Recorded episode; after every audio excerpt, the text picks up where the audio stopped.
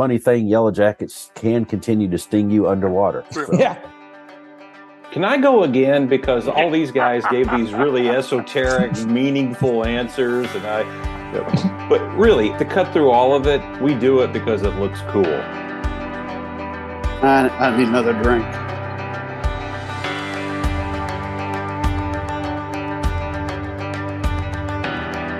From high atop the world headquarters of Southeastern Fly, this is the Southeastern Fly podcast. Thanks for joining us for this episode. Share it with your friends and fishing partners. Subscribe or follow so you'll be the first to know when an episode drops. If you find value in the podcast and want to give back, please drop by the Southeastern Fly store and make a purchase. Before we go any further, let me clarify a few things. Don't let the title of the episode fool you. This is not a political podcast, and it is not about politics. We're here to learn and have a fun evening. This is a fly fishing podcast, and fly fishing brings us together. It doesn't divide. So please just sit back and enjoy the conversation. I guarantee you, you'll learn something from this one. What's the premise behind this po- this episode? Most of our listening audience is, has taken a friend fly fishing. Some of your friends are novices, and some of your friends are seasoned anglers. If they're good friends, you take them to your favorite body of water. We wanted to make this episode about that experience, but we wanted to add a twist to it. Since all of us enjoy history, we landed on taking a dead president fly fishing. So who is we? Who are our guests today? You have heard me talk about them a time or two. This group has been getting together on a monthly basis for over twelve years. We fish together sometimes, not often, but sometimes. We tie flies together. We tell lies together. We come from different backgrounds and are of various ages. We went to different schools together. We all like fly fishing. It's the main ingredient that keeps this concoction we call the liars and tires in check. Who's the first liar and tire? He's the patriarch of this loose-knit group of liars and tires. He has many identities and is referred to often as Jim, Reverend, Preacher, C P two R, or Chief Pretends to Row, the Rastafarian Irish man. He's the most complex man in fly fishing. We all know him simply as Anthony. Anthony, welcome to the podcast. Hey, thank you, David, and really appreciate being invited to the top of the international headquarters for Southeastern Fly. Is that is that the Rockies that I see to the west of here? It's the Smokies, and they're to the east. It's the Smokies, and they're to the east. Okay. All right, I'm going to have to turn my hat around then. Okay, yes, but, yes, you uh, need to do yeah. something. Oh, so so what are you drinking tonight, Anthony? Uh, well, it's it's eight o'clock here, so it's past my bedtime. So I'm drinking chamomile tea with a little bit of honey in it. Okay, and which dead president are you fishing with? Grover Cleveland. Grover he's, Cleveland. He's dead, and he was a president. So yes, well, it's a pretty easy pick. Yeah. I what uh, what number president is he? Do you know? Well, interestingly enough, he's he has two numbers. He has oh. number yes. Okay. Number, number twenty-two and number twenty-four. So glad you asked that little bit of trivia question there. Well, yes, you get an A on that one. Thank you so much. Is that why you picked him? Because he had two numbers? Yeah, no, yeah. That's a, and I, I made them both up. But no, that may be close, close to right. No, I, I picked him because he's a portly man, or was a portly man. He's probably not now. But uh, and, he, and he was a fly fisherman. So, yeah. Okay. Uh, with all the guidance that you gave us, that's the best I could come up with. Well, Anthony, we're going to move on and next up to the table. He's a original liar and tire. He fishes more around the U S than anywhere else except off his back porch. He fishes with the wrong hand and ties flies that way, too. He's often referred to as B Money, but we call him Barry. Barry, welcome to the podcast. Thank you, David. Appreciate the invite. Yeah, man. So uh, what's what's what's your favorite drink of the evening anyway? I know this was a tough decision. Yeah, it was. I have settled on some Knob Creek fifteen-year single barrel whiskey. Okay, it is delicious. On the on the rocks, or is it straight? Yes. A li- oh no, I got a little bit on rocks. A little, a little on the bit rocks. on the rocks. All right. Which, uh, which dead president you taking fishing? I chose our thirty-fourth president, Dwight Ike Eisenhower. Ike, you remember the uh, Happy Days episode where Fonzie was was campaigning for Ike, and Richie was campaigning for the other one? Do you remember that episode? I like Ike campaign. I like Ike. My bike likes Ike. That was that was the campaign. Yes, classic. Oh. So why'd you, why'd you pick Ike? Actually, I also went with an experienced, uh, I think, uh, fly fisherman in, in Ike. He's really interesting. Number one, I enjoy the history, so I picked him because of his, obviously, his history as a five-star general involvement. I guess he was a tank commander in World War One. Obviously, his commander uh, in World War Two, a general in World War Two. But he was an avid fly fisherman. Uh, after the war, he had a second home in Colorado. Just loved fishing in Colorado. And I think what caught my eye is he was in a little hot water with the Colorado uh, Wildlife Resource Agency because he would take over his limit of trout. And uh, he got in a little hot water after that. But he's he's a really interesting guy. And there's a video, if you guys could look it up, when he was deciding to run to pres- for president, his running mate was Richard Nixon. And they were having a little strategy campaign in Colorado. And there's film of Ike out there trying to teach Richard Nixon how to fly fish. And he had nothing to do with it. He was just out there just like, just wailing away, and it ends up just oh, it's classic. I mean, and just the look on his face, and apparently, it, and there's also reports that he kept hooking himself and just kind of threw the fly rod down and just stomped off. So he had, yeah, during his two terms of presidency for over eight years, he had forty fly fishing ex- excursions during that time as president. So he understood the importance of maybe getting away from the uh, Oval Office. Well, then you picked a good one. And another again. More experienced person. That's a good one. All right. So moving around the Zoom room, this guy is a watercolor color artist, a former college quarterback, guitar player, and singer. He's the one we all love to hate because he's got so much talent. This is his fifth appearance on the Southeastern Fly podcast. He has terrible taste in friends. Dan Charlie, welcome back to the podcast. Thank you, David. Good to be back. Yeah, good to have you back. So what's your drink of choice this evening? I'm drinking a uh, pumpkin ale. Uh, from Schlafly, I think out of Saint Louis. Oh. I don't know if I'm pronouncing that right, but uh, it ends in F L Y, which seemed appropriate for our discussion today. Oh, look at it's you. It's a great beer if you're into pumpkin stuff.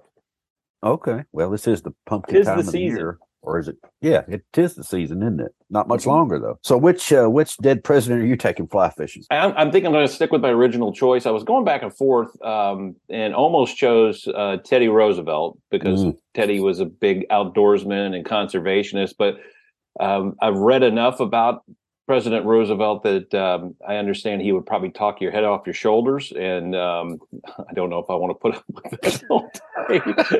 so so I'll, I'll go with my original choice, which is a little weird, too, because I, I was alive when this president was alive, too. So it's a, it's a little little different, but um, I'm going to put myself back in time and would go fishing with him when he was alive. But that would be uh, George H W. Bush, our forty-first president.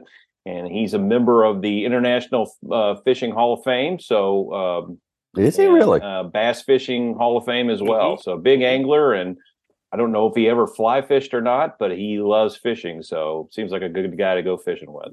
All right. Good for you.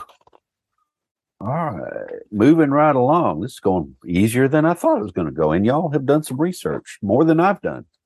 So, I'm just going to be learning along with the audience, I think. So finally, this guy is last, but only because his name starts with G. Uh, we've been friends for over twenty years. He spends more and more time camping and fishing around many states in the U S. Uh, every year, it seems like he's gone more and more. He is our resident fly rod maker and fly rod maker teacher. He coined the phrase, or this is where I, he was the first one I heard it from. He coined the phrase, life is short, eat dessert first, which is a... is a mantra to live by. He's known by many as Yoda because he can fix any things and knows many things. Gary Woods, welcome to the podcast. Thank you. Thanks for having me, Dave. What's your drink of choice I can't, tonight? I can't I can't fix what that noise is. But. No, you can't. It can't be fixed. Oh, I'm having a little Pilar rum with uh, about four parts rum and about one part Coke. So rum and Coke. And you said no ice? No, I, you know, there's a little ice in here. I was kidding about the percentages. Oh, okay. I'm, I'm sure you were. Yeah, sure. There's no, there's no Coke. Yeah, there's no Coke. Yeah, yeah. Exactly. Yeah, zero Coke. No, it, it's uh, Coke it's rum, rum and Coke traditionally. That yeah. that that drink, the the rum, it tastes like it's butter infused. Speaking, I'm of sure infused, it is butter infused. It's got to be, man. It's the best. It sure smells ever. Good. Yes. Yeah. And, and Dan, before you got on here, we were talking about I'm, I'm going to infuse some uh, bourbon with bacon. That's my next experiment. So all right. We'll see how that goes. Gary Woods dead president are you taking fishing? Thomas Jefferson. Thomas Jefferson. Our third president. Our third president. Our third president. Anthony, I think you were around whenever he was president, weren't you? I think I was, yes. Yeah, yeah. That's, do you remember him? I do remember him. Voted okay. for him. He was a lanky fellow, yeah. Was he? Okay. Yeah. As were most people back then. Exactly. There's a lot of food around. Not a lot of food. Gary, tell us why you picked him. Uh, honestly, because we don't get enough fishing days in a year to fish mm. with somebody that's that's boring. Yeah. And, uh, that's good. That's good. And um, he's extremely complex and interesting. And um, and a great naturalist in his own right. And he was a fisherman, although I doubt a fly fisherman. He enjoyed fishing, loved outdoors so much that he bought eight hundred twenty thousand square miles of outdoors in the Louisiana Purchase. I found that interesting. That's interesting. Because yeah. I'm thinking there's a lot of good water between Louisiana and Montana. Um, mm. So I found that I found that interesting. Uh, his, his nemesis was uh, Hamilton. Washington somehow got the two of them together in a fishing trip, and history doesn't tell us what ensued. So I assume they, they left politics behind and just fished. Uh, there was no duel at the end of it.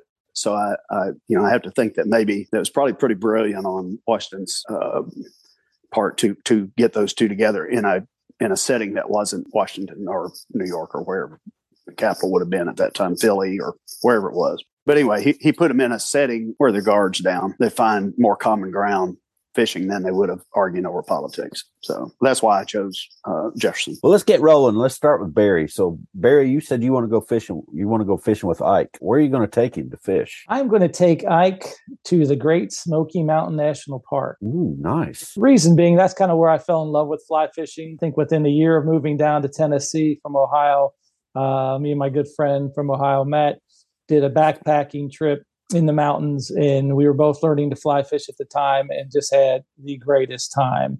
And I've been back many times since then. Just the scenery is gorgeous.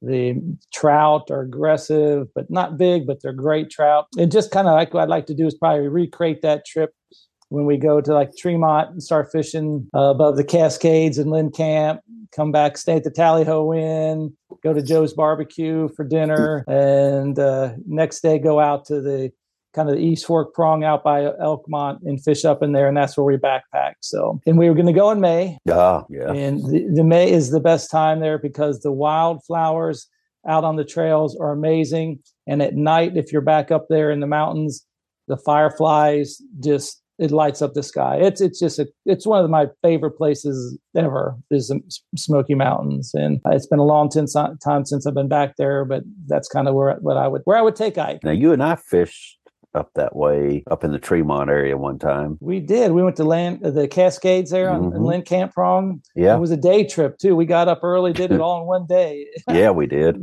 It, it was a it was a great trip. We had yeah. fun. That was the day I stepped in the in the Yellow Jackets nest. Yes. Yes. Yes. Yes. I've never seen you move that fast since. I don't think ever. I've moved that fast since.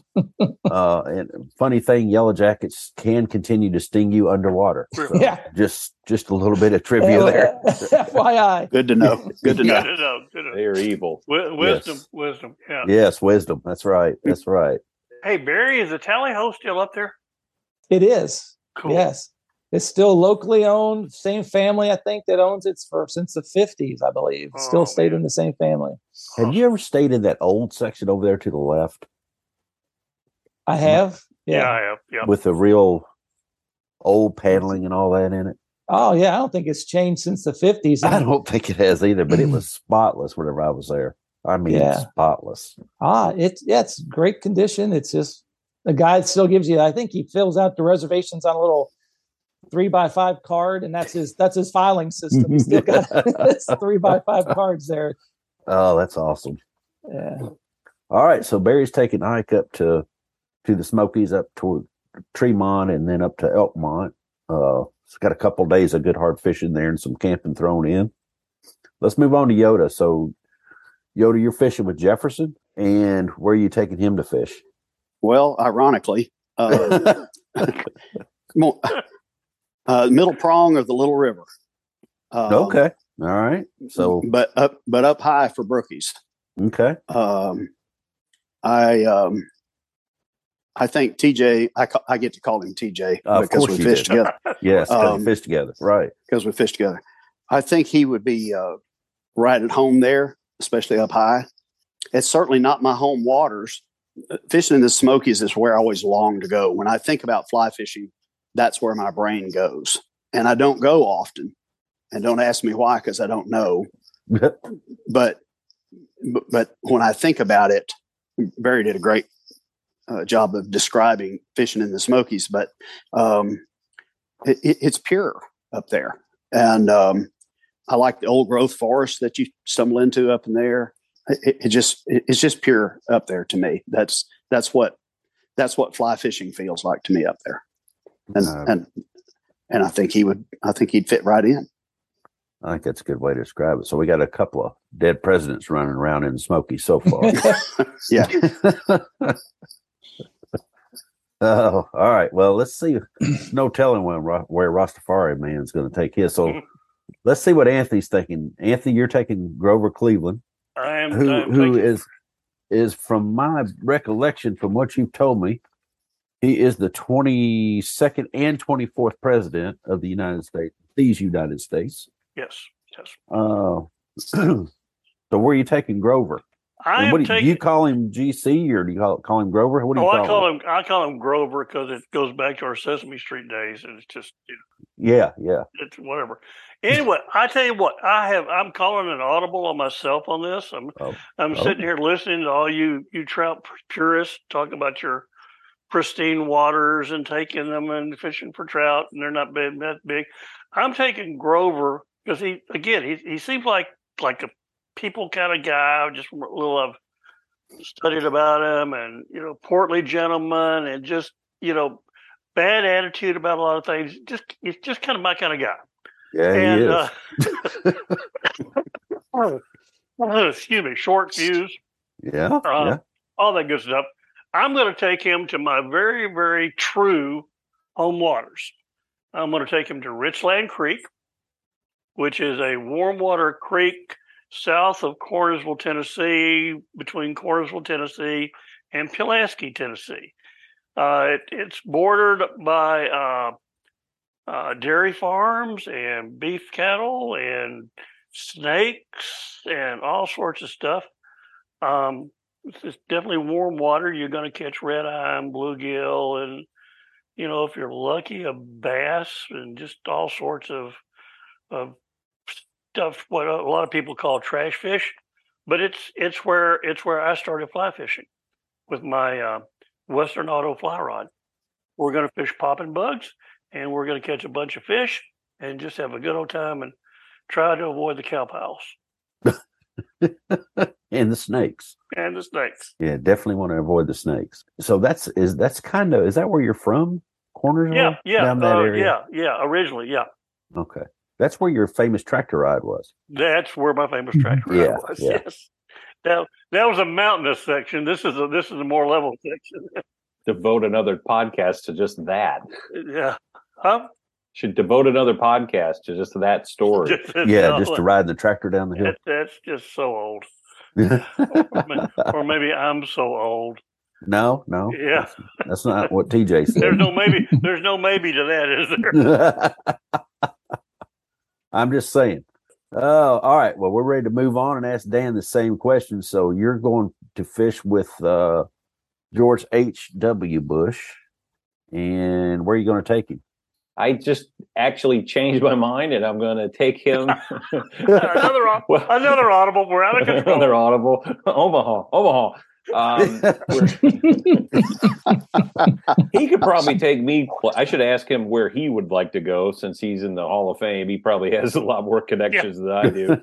But I'm going to push push the the limits of the Southeast just a little bit and go as far west in the Southeast as I think is allowed to happen here in this podcast, and take him to Heber Springs, Arkansas, and fish the Little Red River, um, and do so in the mm-hmm. fall. Uh, before the, the the Browns get on their reds when they're when they're in pre-spawn mode and eating, and especially at night.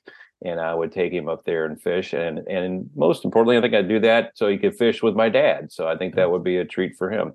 although my dad would give him hell about raising taxes. So we would we had to avoid that from the conversation. But as long as we focused on fishing, I think everything would be just just perfect. Yeah, I think if more it was focused on fishing, everything would be a lot better. Throwing big streamers at night up there is is a lot of fun. You you may not catch anything, but if you do catch something, it's usually something uh, you're proud of. Yes, yeah, we uh, we did that at your place up there, didn't mm-hmm. we? Yeah. Tried. I don't think I don't Tried. remember catching I don't know anything. If we, we were there in the summertime, I think, or did we yeah. go in the fall? I thought we went, we went in kind of in the fall. Yeah. Oh, the leaves were the leaves. Oh yeah, were it was a problem. Then. So yeah, it was right. fall. Yeah. The whole generation was a problem. It was, yeah. You know. Yeah, we won't talk about the people in the hot tub. That's a whole other story there. That's another, that's another podcast. yeah, yeah. We still don't know who they are, but right. um, yeah. all right. Well, so we know where everybody's who everybody's fishing with, and we know where everybody's taking them. Uh, and if you noticed, it, it was everybody is going in the southeast to fish in the southeast. So that was one of the things uh, that we that we made sure that we wanted to talk about there. So because you're Southeastern Fly, I just now got that. That's pretty cool, huh? Yeah. Not just another pretty good, face, Anthony. Good job. Yeah, yeah.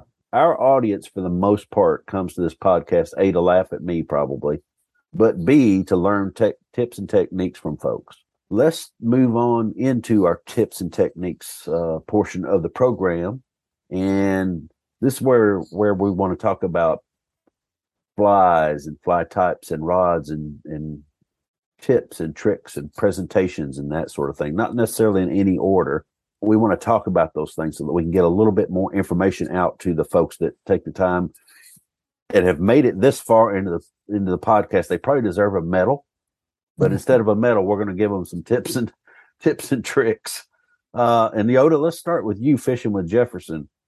Uh, it seems like it'd be fun to fish with him, number one, but what type of fly fishing uh, are y'all are you going to introduce him to up in the Smokies? We're going to go high above twenty-five hundred or three thousand feet where, where rookies stand a chance. It would be dry fly fishing if it's successful. Um, if it's not, we'll go to beadhead pheasant tails, but um, in a heartbeat. But dry fly fishing, I'm going to build my president. Uh, I'm going to build him a uh, fly rod because I can. And uh, I'm going to build him a, a two weight, seven and a half foot, seven, six foot uh, glass, of course, rod, present it to him. Uh, because evidently the only way I'll ever get to build a fly rod for a president is in this fantasy league. So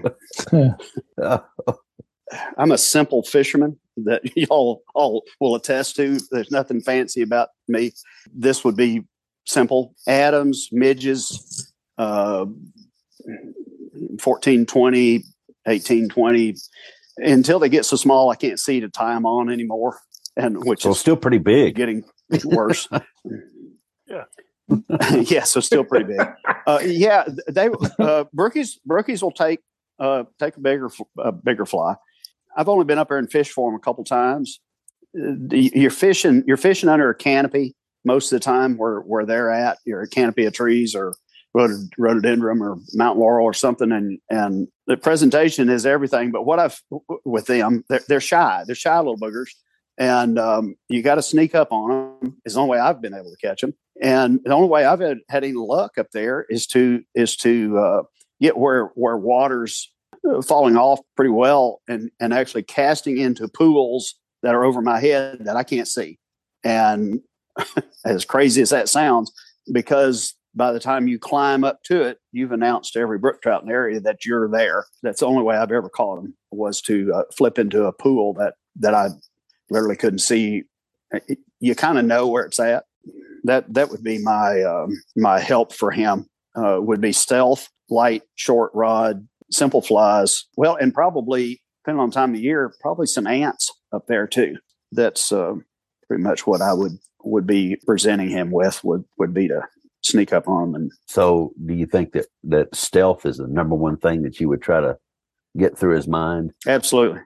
Well, yes, ab- absolutely. For for the, I mean, that holds true for all kinds of fish, but th- they're used to being in a stream that they're pretty well left alone by everything because most people don't hike up right. into the mountains that far. So they're not, they're not used to people's presence or presence of much of anything. So yeah, that it's it's a it's challenging, um, or it has been for me. Oh, I totally agree. You know, you're going to lose a lot of flies, or I, I lose a lot of flies because, you know, you got fly hungry trees that are uh, all too yes. willing to devour yours. And by the time you shake it out of the tree, then that pool's shot. And so, yeah, stealth is, for me, stealth is is everything with brookies. All right, Anthony, Rastafarian man. Yes. Grover yes. Cleveland, he's already known as a fly angler, right? You're right. And you said yeah. you're going to take him to Richland Creek? Richland Creek. Yes, I am. And how wide is that creek? ten to twelve feet in places, six in other places. It'll run from, depending on time of year, uh, waist deep to chest deep or down to knee deep. You know, it's just a it's a, it's a typical Tennessee creek, and it runs through the farmland. Nothing nothing fancy about it. Cleveland Cleveland's like from New Jersey, so he's kind of a northeast kind of guy, and got the Babbling Brooks and, and all that stuff, which is wonderful. I've I've fished some up in the New York State area, New Hampshire, up in up in through there, and it's it's gorgeous waters, tremendous. Uh, not saying anything against it at all. I just doubt that he's come across water like what I'm talking about. Mm-hmm. When I started fly fishing, oh, many years, over fifty years ago, I had to go ten miles to the closest Western Auto to buy the one fly rod that they had, and they didn't really know what they had, and they were happy to sell it to me because they'd had it in stock for like four years. You know, I'd, I'd read Outdoor Life and Field and Stream, and that's how I learned to fly fish. So I got some line, and I got, I guess I used I used a leader. Maybe I just done it straight to the fly line. I don't know. Didn't anybody teach me. Uh, but, you know, we'd, we'd fish, or I'd fish popping bugs mostly, or, or woolly boogers. And it's just it's just kind of guerrilla fly fishing. You get out in the water, and you slap some popping bugs around there, and by golly, these little bluegill attack it with a passion and hit it and run like crazy. And it's just fun. I've done the the the tactical fishing and and uh, fishing for brookies and and you know, I've got a lot of different experiences, but uh, just kind of go back to that. It's like it was just fun. So we start there. That's what it's supposed to be. Yeah, you know, you don't overthink. You just get out there and whack away and catch some fish and smile at them. They smile at you. You throw them back and start all over again.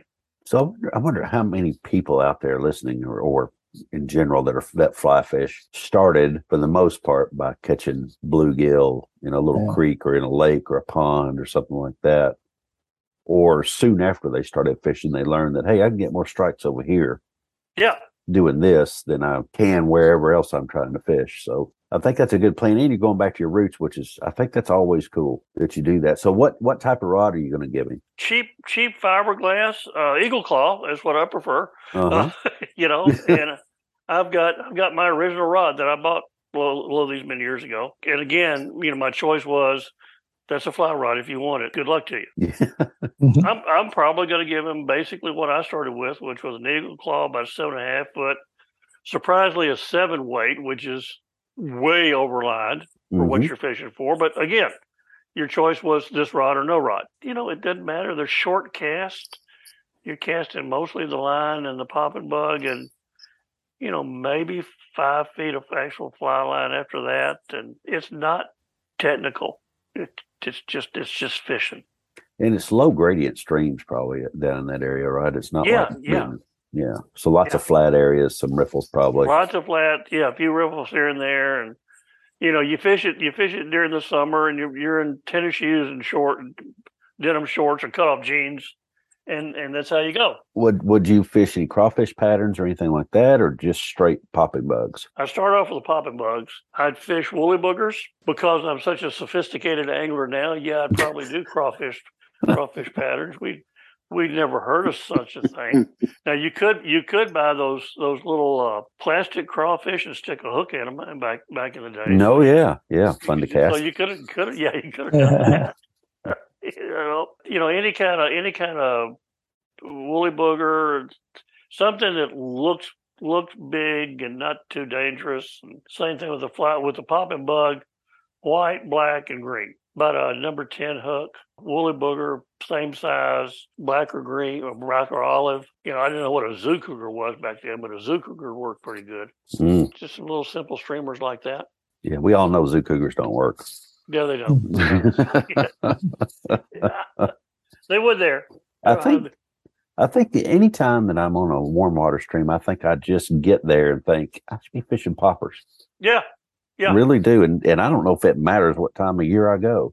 I always have to try one or two for, for a while, if nothing else. Mm-hmm. You know, I might get on a streamer.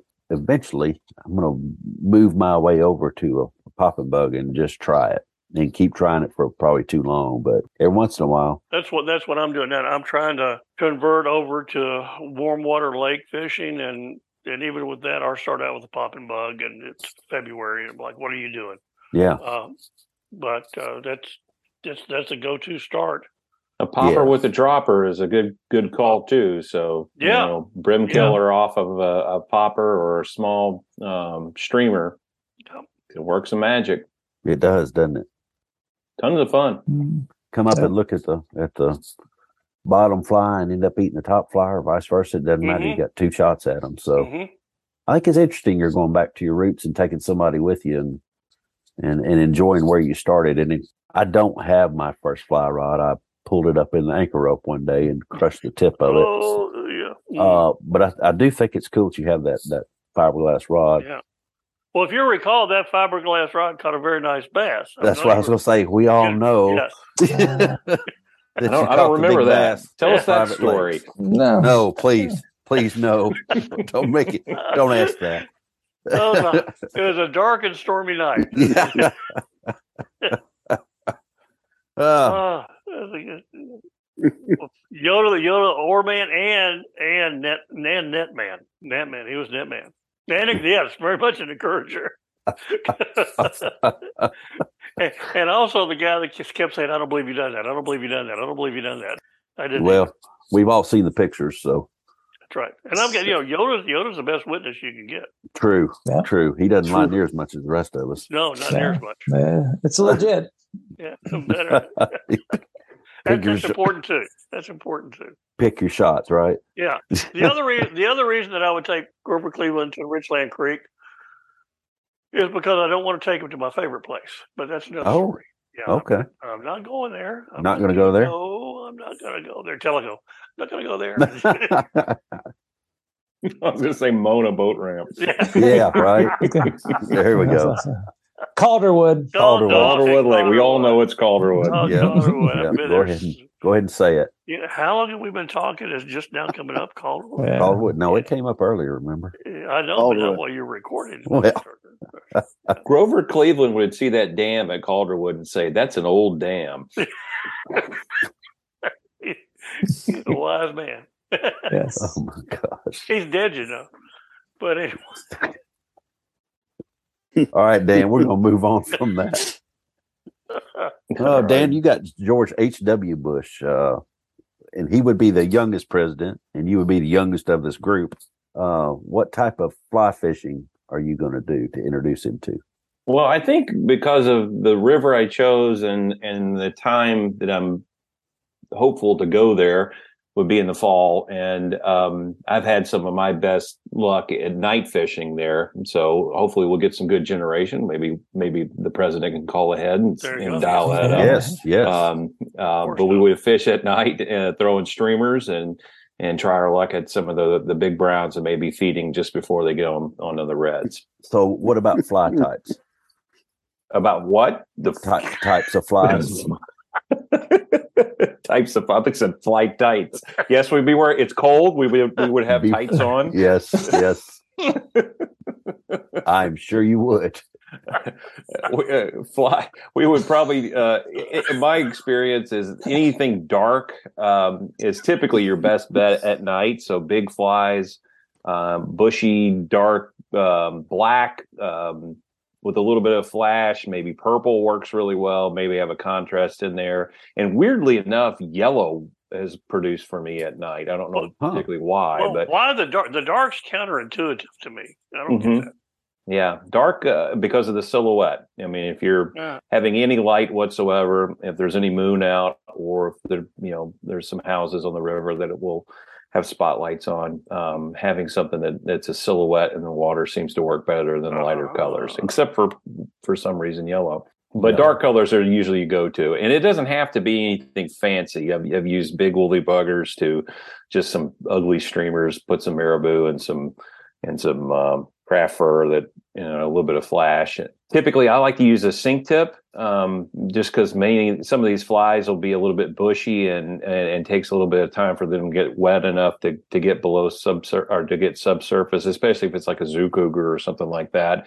That deer hair, it may take a little bit of time. So a sink tip can save you some time there to get your your fly in the strike zone. So it's a lot of it's a lot of just casting and stripping back. And the best thing about fishing at night is every cast that you you have feels perfect. So you just think you're the world's greatest fly caster at night. So yeah. One thing I have learned though at fishing at night is make sure that the fly is actually periodically check your fly just to make sure it's still attached. That's good advice for us all, man. That's strong right there, dude. And you don't have to, at night you can use a little bit heavier uh, tippet too, so you don't have to be so leader conscious. They're not that that shy at night. They're, they'll attack and they're looking to stock up on some protein for the for the spawn.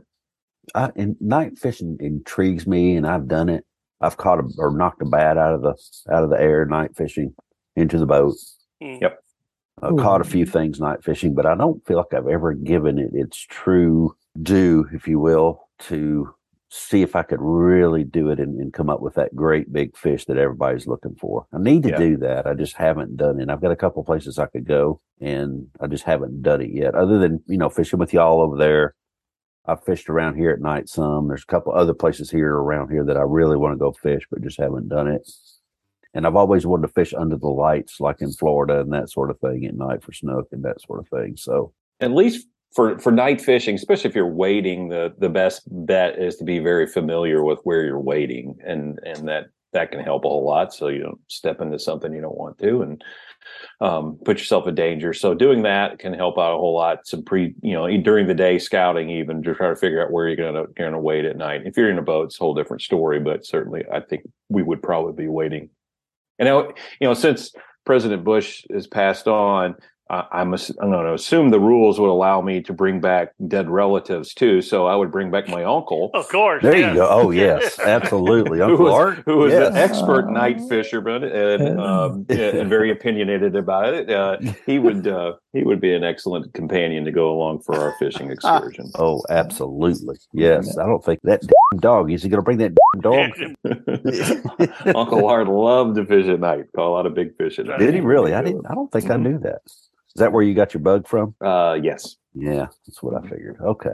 Well, let's move on to Barry here. So Eisenhower, he's an interesting person. It seems like he, if he didn't catch, if he didn't catch a fish, it seems like he'd make you do push-ups or run up a mountain or something. What type of fish, fishing are you going to do? I'd just like to add, though, the only problem with night fishing is it cuts into your drinking time. So, so just just add that. So Ike, no, I think Ike is. Uh, he, he'd be wanting to catch some fish, and Gary did a good job of. Kind of explaining how to fish the Smokies, just kind of, I would just kind of what's worked good for me. And typically I find the best time is like in the, just like anywhere, it's in the spring and the fall is usually when it, it fishes the best. I would go, like I said, in the, in May, uh, I usually a four weight, yeah, eight and a half length rod. You know, you only need a four, five X tippet, nothing. I mean, the water's pretty fast moving, so you don't have to worry, worry too much about the tippet. But I do the kind of combination of what Gary taught, but I do a dry fly and a dropper. I'll use a yellow Parachute Adams, I think, with a little beadhead pheasant tail tied about eighteen inches off the back. And that way you got your your, your nymph and the lower water covered, and you also got the, the top covered with the dry fly. So if they start hitting the dry fly, then I'll just cut off the the beadhead pheasant tail and just fish the dry because that's the most fun. And you're using a four X tippet? five X usually is five X, what I'll five X? Use. Yeah. Okay. Yeah, five X. Some people use longer length rods because it's easier to high stick. You'd like to keep the, the since you're not fishing long distances, it's kind of short pockets and pools like Gary pointed out. You keep the fly line off the water. That seems to work kind of the best to help you with the, the float and less drag. You know, obviously Gary said you got to you got to be stealthy. Um, and you also got to keep moving. If you don't get a, a hit within two or three casts or drifts, you just want to keep moving up the river. And I think it's important you always fish upstream and drift the fly back to seems to have the most success that I've experienced. And it's really kind of neat about that area is, is it, it you got to have faith. And that's when I kind of learned about, you know, kind of brought as far as really fly fishing. You you can't really spot the fish because the water's fast moving. They come out of nowhere. They're just so aggressive, and they just strike from underneath rocks. And if you really, if you you got to convince yourself then they're, that they're in there. And once you convince yourself that there's trout in there, and they're going to hit that drive, even though you can't see them or you can't see them. A lot of places you can see the fish feeding. It's rare that you can see. Every once in a while, in some of the calmer pools, you can see a fish feed. But most of the time, in the faster water, you don't see them uh, feeding, but they just fly out from the rock. And just watching a trout come out from underneath the rock and hit your dry fly is probably one of the coolest things that you'll experience fly fishing. Those are kind of a couple things that I would add to kind of what Gary said, but it's a, uh, it's a lot of fun. You got to keep moving. You got to stay hidden. You try to keep the fly off the water. Is that, I mean, the fly line off the water. And that seems to work well. I have to say that's all. That's a great description of what you're looking for. And you're right. You do have to convince yourself that there's a reason why I'm here. There's a reason why I'm, I'm fishing this type of water and looking at, at this, this float that I'm trying to get for this presentation. But I didn't realize how good Barry was at doing this until I fished with him. Uh, I think we went to, oh, what was the name of that trout? Trout Fest over in, oh, yeah. Remember going to Trout Fest that time, and I was tying, and then where, where, oh, where I great. finished, we went up into the mountains, and he put on his hopper dropper or his uh, uh, dry dropper. I don't remember. I, I was probably fishing a number ten Thunderhead if I had to guess, but he, uh, man, he whacked them that day. I mean, every time I looked up, he was hooked up. All of that information that was just given there, you might want to rewind that and listen to it again, especially that part about believing that you're in the right place and that the fish are there and the fish are hungry and they're going to eat. You have to spend some time, good quality time, but you also have to keep moving. And there's a, Barry, I think there's a little bit of a, a judgment call there as to when to keep at it and then when to say, all right, I've done what I can do here. And it's time to move on, don't you? Yeah, it is. And it kind of that's a funny story because I've been fishing with my wife, and she put her in one place. She will not leave until she catches a fish. And she will cast and she will cast. and and I'm, you know, I've gone up one hundred yards from where we started, and she stayed there the whole time. But eventually she does get a fish out of there. So, I mean, if there is something to be said with that, David. You're right. If you just stick with it, you know, you just you never know what type of drift is going to get their attention and when they're going to strike. But um, I don't have the patience that she does, but, but you're right. It, it, you gotta, if you don't get a strike within a couple, you know, three or four drifts, you may want to move on. There's a lot of work fishing in the Smokies. You're, you're hopping rocks, you're climbing, you're got some pretty swift current from time to time that you got to be uh, careful. So you'll get a workout. So yeah, absolutely. And the slickest rocks anywhere.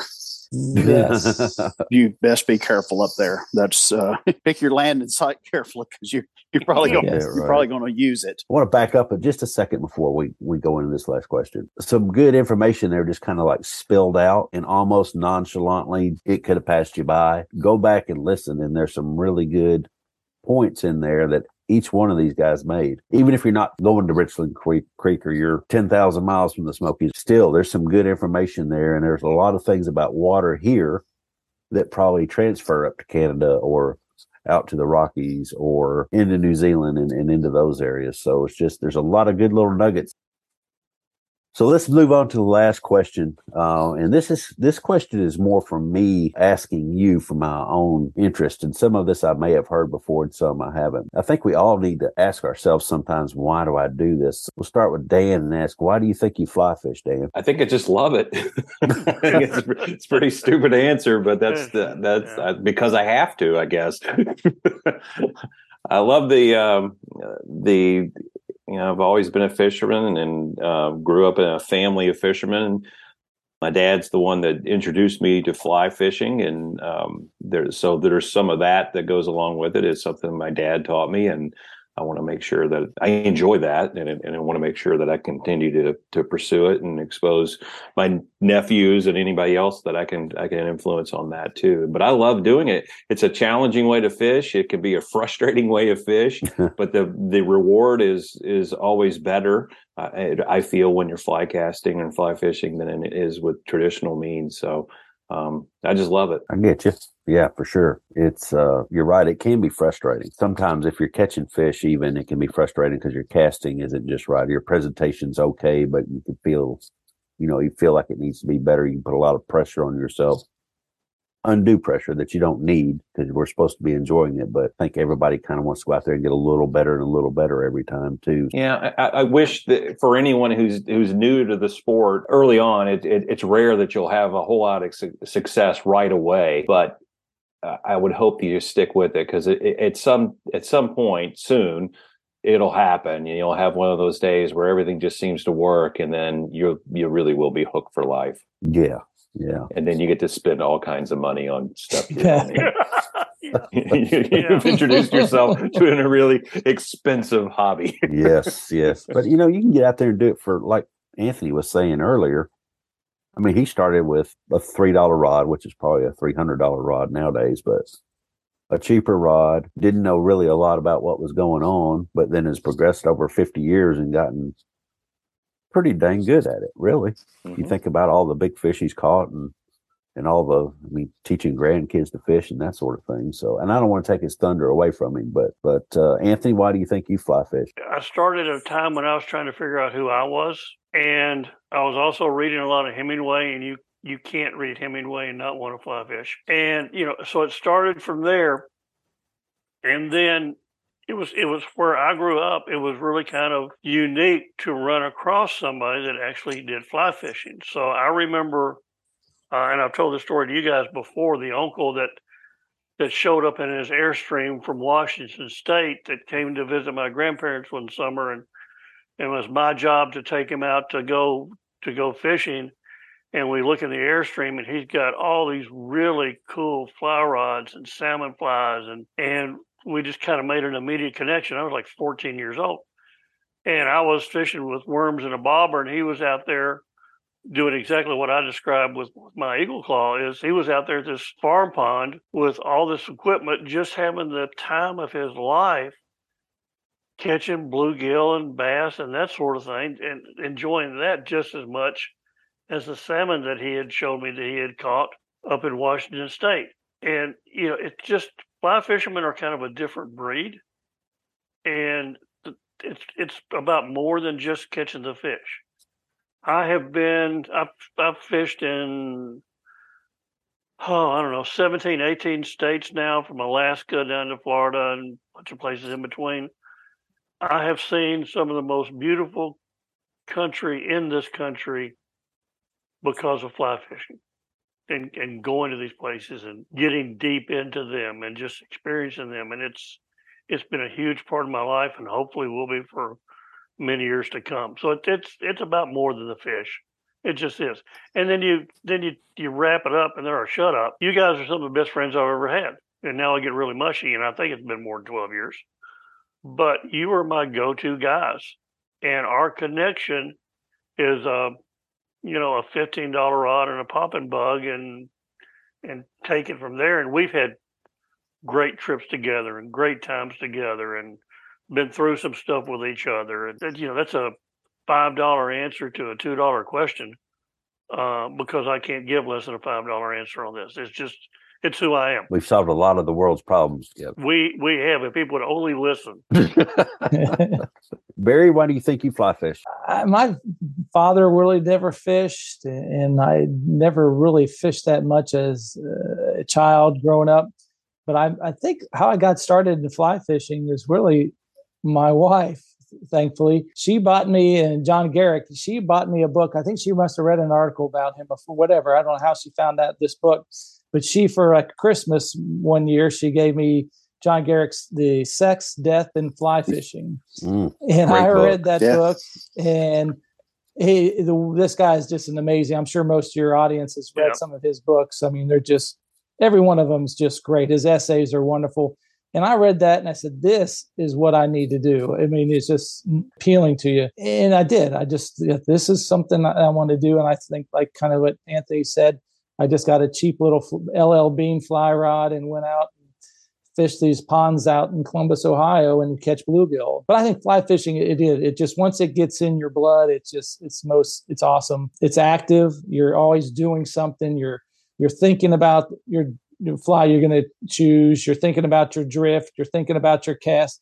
It is so absorbing that you're not, when you're fishing, you don't think about anything else, which is great. You don't, no stress, no nothing. You're just thinking about how can I catch this fish, um, and how can I do, enjoy these surroundings. It's just a, it's an awesome sport, hobby, whatever you call it. It's just it's great. Yeah. What do you? Is it a sport? Is it a hobby? Is it a pastime? What exactly is it? Uh, you know, it's like I said, it's a passion. It's an addiction. Yeah. It's a curse. It's an addiction. Yeah. Yeah. So true. It is easy. To, it's easy to get addicted to all the different little nuances within it, but you do get a lot more out of it than, than just, I caught a fish. That's for sure. Uh, yeah. And, and I spent, I spent the day in a day in the boat the other day with a guy that I've known for about, I guess, two years. And we just had the best time. I mean, he caught his fair share of fish. Uh, and I rode him around and tried to put him on the best fish I could, but every fish was, was, fun, but the conversation was fantastic and getting to know him was fantastic. So it's more than, like you said, it's more than just the fish. Let's move on and see what, what uh, Yoda's got to say. Yoda, why do you think you fly fish? When I first thought about this, uh, I was preparing for this, and uh, I thought of a bunch of blah, blah, blah platitudes, I guess. Um, Which is and, what I did. And no, no, believe me, all y'all, it, it's, it all, descri- it, everything everybody has said really describes Uh, for all of us. But I was standing at the at the uh, counter and, and mentioned to my bride, my wife, uh, about this question. And I was telling her what, what I had on my mind. She reminded me of what she's heard me say many, many times, which is, I feel closer to my creator standing in a mountain stream than anywhere else. Yep. That being said, you know, I've gotten to take grandkids. I've gotten to take my wife fishing, fly fishing. Although she's not a huge fan, um, she thinks getting in waders is a lot of work. Well, it really kind of is. It really kind of is, yeah. Uh, it, it took me an hour and a half today. But I've gotten to take grandkids fishing in Colorado. I've taken my son-in-law, took my son-in-law fly fishing before. He he dabbles a little bit. Take him before he married my daughter to make sure that, that it was okay.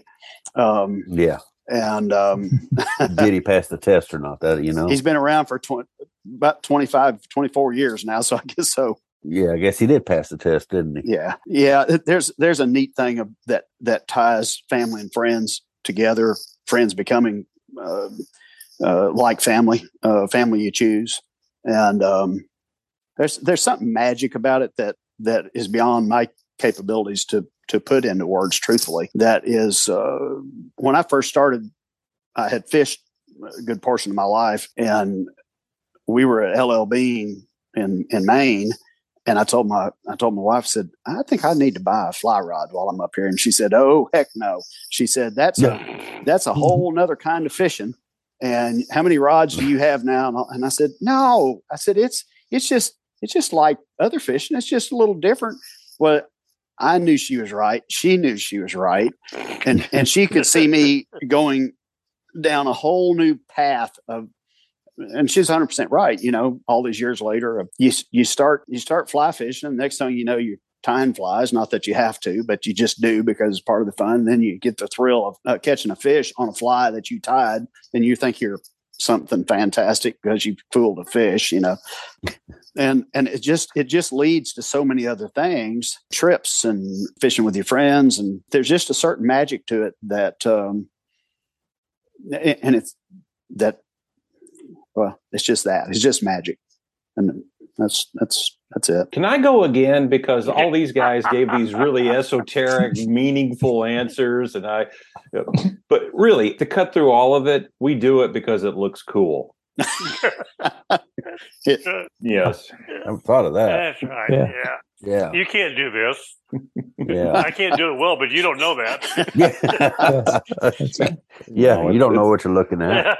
All those reasons and more. Did we lose Gary? Right. I think he just. We lost him. I made you know? him mad. I shouldn't have made. I should have made that comment. Yeah. He was going to say that same yeah. thing, and well, you said yeah. it instead. All right. Well, let's wrap up this episode. Thanks for coming out. By the way, this is uh, episode number fifty. I wanted to do something a little different. Every once in a while, I'd like to throw in something that I that I like uh, that I'm I'm close to anyway. But for the audience, share this uh, episode with your friends and your fishing partners. Subscribe or follow, so you'll be the first to know when an episode drops. If you find value in this podcast and want to give back, please drop by the Southeastern Fly store and make a purchase. You just listened to episode number fifty, The Liars and Tires, Dead Presidents, Old South. Southeastern Fly. See you next time.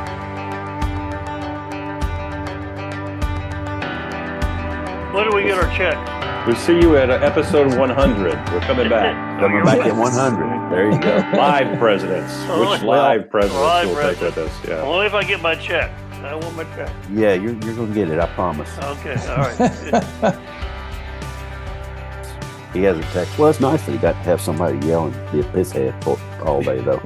He said they fished all day, and that's what we did on the uh, the Vomit Bay yeah. Float. Yeah. The Vomit Bay Float was exactly right. Mm-hmm. I bet they stopped by that little creek, too. Probably. He said that they didn't they didn't see many fish, but you know, you and I went. They were everywhere. Because yeah. We couldn't get them to bite because you kept throwing up. Yeah, well, that was what was getting them to come around, but they were full by the time they got there. Dave, Dave was in the back of the boat puking, and there's yeah. fish everywhere, and I'm doing what every good friend should do. I'm fishing. You okay back there? Yeah. Hold it down. Yeah. Could, could, you roll, could you roll me over the other side? Yeah. I want to try that thing. Here's a bear-soaked towel for you to wipe your head with. I don't think it's legal to chum in Tennessee. Well, that didn't work. I was. Yeah, and that was funny. I don't think I had a beer all day long. No, you just got overheated. With it. Yeah, yeah. Yeah, that's what it was. uh, well, we better get started so we can get finished so y'all can go back to your, your Zoom calls at work tomorrow. So what's the premise behind the pot? pot? I don't know. What What's the premise? I lost my whole train of thought. Hold on. That's right. Oh, I, I remember yeah. what I was going to say now. That's, that's good. Yeah, that's often helpful. That's uh, right. So I'll call the National Weather Service and say, what's the turbidity? Turbidity forecasts yeah. are subject to change. Conditions may change without warning. This he, meeting is being recorded. Oh, whoa, whoa, whoa, whoa, whoa, so whoa! He looks like a timeout. A Rastafarian Scottish gorilla. Scottish gorilla. That's right. That yeah. That's kind. Of, that's kind of. That's kind of the look I'm going for. So yeah. Is it? Well, you. Yeah. I believe you yeah. did it tonight. I, just, I, I don't. You know, I only wear this on special occasions. Changed my location last night about what, Dave? About nine thirty, ten o'clock. Yeah, I wish you had, I text you had a, but, to, but. to to Calderwood. Yeah, ah. yeah. I think all of us should say Calderwood. Yeah, Calderwood. right. Calderwood. Calderwood. Take them to Calderwood. Calderwood in a tent. Calderwood. What could go wrong? Hey, look, Millard Fillmore. Uh, he's buried at Calderwood. Yes. yes.